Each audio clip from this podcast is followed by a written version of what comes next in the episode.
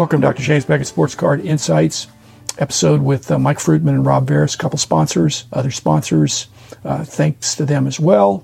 The card companies, Topps Panini and Upper Deck, the auction companies, Heritage Auctions and Huggins and Scott Auctions and COMC.com and Beckett Media, Beckett Grading, Beckett Authentication. This was um, an episode where I, you know, I just kept going with my prior conversation with them. I said, hey, how about you guys ask me some questions? I told them that before, so it wasn't dueling questions. It was them dueling with each other and uh, ganging up on me. But that that's okay. They're, they're good guys.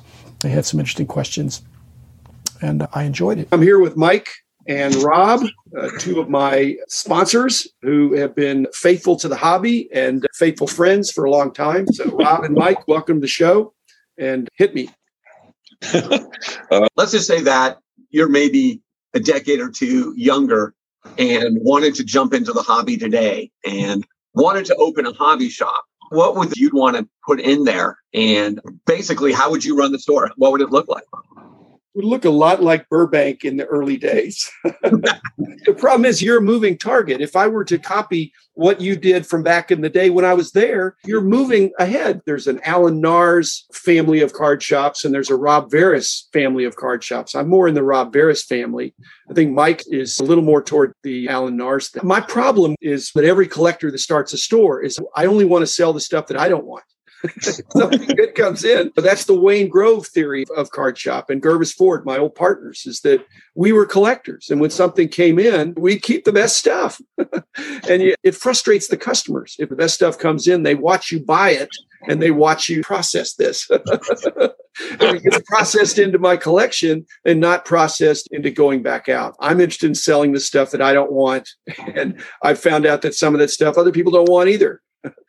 but uh, so my card shop would have to be positioned that way. I, I don't like starting things that are copycats. So I'd have to take what you guys do and figure out what's the niche that's not being well served. Following up Rob's question, August 9th this year, when the uh, Fanatics announcement came out, question being, would you open a card shop? I would. Yeah, I wouldn't be the manager, but I would open a store, sure. And I think Fanatics is going to pretty quickly figure out that the personal touch and, and the hangout aspect is extremely important in terms of the culture of, of the hobby. That's really not my personality type, but I'd hire just, I don't know that I get kudos for this because I think some great guys just showed up on my doorstep and said, Hey, can I work for you? It's looking like I hired some really great people. It's I picked them out. No, I just tried to not mess it up because some of the people that came and worked for us were fabulous. And, and, and they have different personality types. So you've got to get somebody that's going to be eager to play that role because that's who they are my opinion on the Fanatics is that it's tremendous for us. Um, it's going to blow up a distribution model. I do believe that they'll want Fanatics branded shops, not their own, but partners in what they're the space they're trying to create. I do believe they're going to grow the pie exponentially and turn sports fans into sports card collectors. They don't know they're sports card collectors. They're going to see things on television they've never seen before. They're going to recognize that hobby shops are their billboards. They're entry into their ecosystem. They're basically hiring people that are experts that will be behind the counter selling their products. They're eliminating bloat through the distribution system and going straight to the card shop, in my opinion, will get more people in because we'll be able to have better price points. And they'll see the commercials during the biggest sporting events. They'll see athletes breaking cards and the passion and things that can happen at the stadiums. I'm so all in with Fanatics and the fact that Josh, who I've met and Ryan's real close with, will be running the show. He understands the pitfalls that we've seen in the past, and we'll be in a unique position to change the way the hobby's perceived and and grow the collector slash customer base. I haven't heard this discussed, but I, I do think Fanatics is going to have their own card stores, whether they're part of Lids or some other thrust that they make. But I've never heard anybody really talk about the pricing model that they would have within those stores.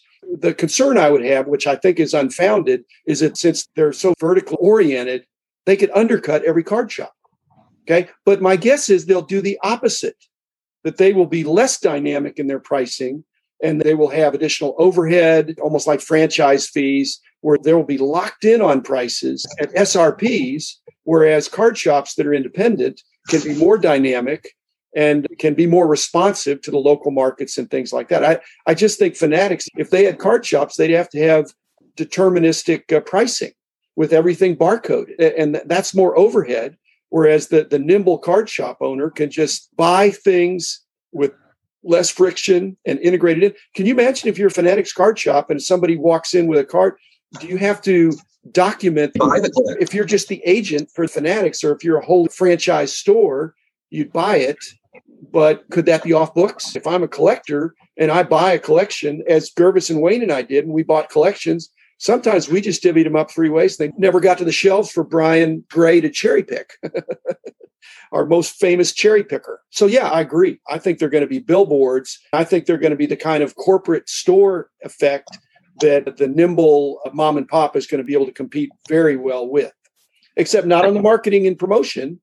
But if a collector finds it, you could have better customer service, different inventory, better pricing, perhaps, and you'd be knowing the owner. I think the key to any hobby shop and any business is to be Amazon proof and to have your business be something that couldn't be replicated by a corporate giant. I do believe them coming into the space is going to allow hobby shops to think differently, have more community type events, have better selections of cards. We have 140 years of prior product to play with, whereas they're going to have just primary product that's brand new. That's a huge competitive advantage for shops. And I think we're all going to have to look at those 10,000 plus releases. The hobby shop the, of, of the mom and pop really needs to gravitate toward 20% wax and 80% individual cards. Whereas the Fanatics corporate owned franchise type store is probably been 80 20 with 80% unopened. So it will impact the card stores because if you're producing the cards, they're going to have a competitive price advantage on the unopened stuff. Would you think the, the greater concern a shop should have is towards um, access to higher end product or lower end product between the two?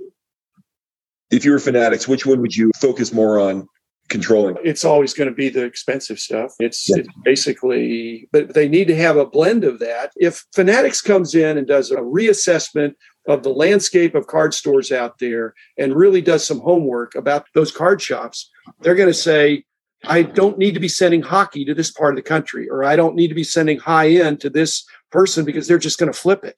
I need to know what's your customer collector base look like that are coming to your store uh, because we want to help you get the product into the hands of the end user. The junk wax era was because there was no end user for the garages full of stuff. So Fanatics needs to be smart about that. Careful about the highest end stuff because that's so far been the stuff that's really the most profitable. Back in the day, Topps had reps, people in different parts of the country that could visit hobby stores. My hope is that Fanatics, if they don't have reps in the area, at least they visit areas to see what different card shops are out there, what value add they have to their business, and the level that they might want to partner with somebody like Mike or myself that are such entrenched companies that could represent their brand in a certain way. Whereas there might be other companies out there that don't have that experience face to face, not sterile the internet through a lens. And my hope is that they do visit stores on a regular basis. They do ask the question, what can we do to help you? How can this be a symbiotic relationship? And how can we put some marketing muscle behind what you do? And how can we piggyback onto the fact that you have this experience and that maybe we even want to funnel people to stores like yours if they walk into our corporate stores and we can't service them. Okay, I think they're not going to walk into the stores. I think that's 20th century. 21st century is they're going to give the card uh, shop owners that they're interested body cam. it's the same as the police officer, and you're going to have a body cam, and they're going to tell you to turn it on, and they're going to observe how you spend 10 to 6 and uh, they're going to selectively watch it and say hey there were no customers coming in that day or and you can't flip off the body cam and only do selective greatest hits of customers. If they could see it without having to go there and see the experience i hope they'd be impressed. But that's cheaper than sending somebody there. That's brilliant actually jim. Mike what are you going to do? I want to see the body cam on mike Will my allocation be raised in levels uh, consistent with my levels of sarcasm? They would know that about you, but they can't be saying, "Hey, we're filming next Thursday for you." It has to be ramped to where they say, "Hey, tomorrow you got to turn on your body cam," and you can't say, "Oh, I'm going to go get a bunch of customers." And so I'm going to have to be polite. I have to clean the store. No, you have to be yourself because you're a persona.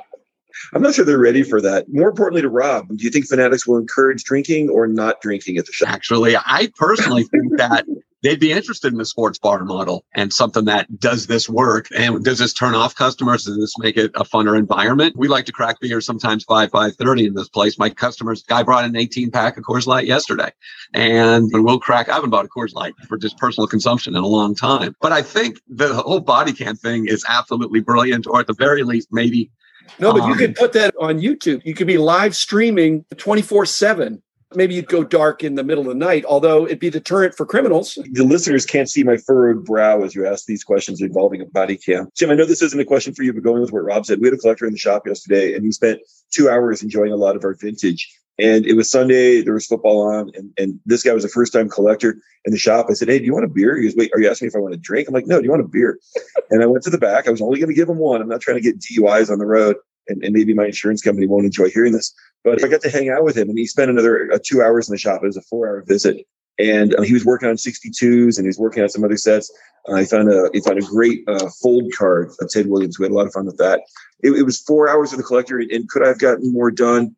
Yes. Could I have priced more cards? Absolutely, sure. But that four hour span with this guy, I, I, now have a collector who who has an understanding of the shop, who has an understanding of myself, the banter between myself and the guys hanging out. Uh, I used to joke that my shop is Cheers without the liquor license. We've taken some steps about that, but he, he got to fully experience the shop. And does it lead to more visits down the road? That's all I can hope for, and, and to, to provide that type of experience. And just so I understand, to be just so I, am clear here, I do not have beer for all individuals who come in my store. We're not pushing it upon children, and you, you can have one. So there you have it.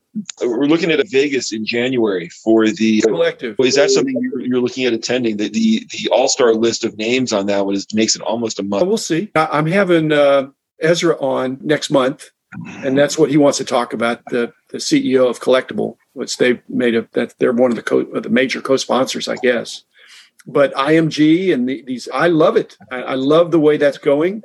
That's visionary we'll see. I've got a pretty busy January, uh, being that I'm retired, but I'm considering it. It's funny, Jim. As soon as I saw it, I took an interest in it, and I equate what's going on right now to basically be in the late '90s, where all of a sudden we had this generation of guys that are 28 to 35 coming in, going to the Hawaii Trade Conference, and kind of the, the torch was basically being passed. And that's what I see when I look at this event. And I see this as a passing of the torch. There's going to be a lot of young people there that are going to be making giant impacts in the next two to three years. And it's something I want to be a part of. I want to be that OG that comes in to give experience. But I think the talks that we're going to see there are a little different than the talks we see at the industry summit and such.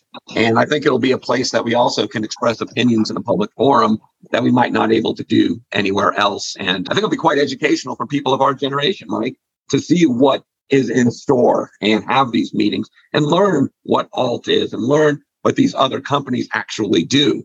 And I think it's a great idea. And it's put on by people that are younger, that don't have all this legacy involved, and they have that blank slate as that we try to create and reimagine the business. So super excited. And so I have to go to pass the torch and then disappear. Gee, we're, we're going to take Old Yeller to Vegas. Is that what we're doing? that, that's not the imagery I was looking for, or the Muhammad Ali uh, lighting the torch with Parkinson's and then passing away shortly thereafter. So I've got a lot left in me, but I, I would like to keep my light burning as I pass the torch, like a candle that you pass along. But I think it's more of a technology issue. I think it's more people getting in the game that aren't reliant on others as much. And I think that's the key to the category is not being beholden to anybody.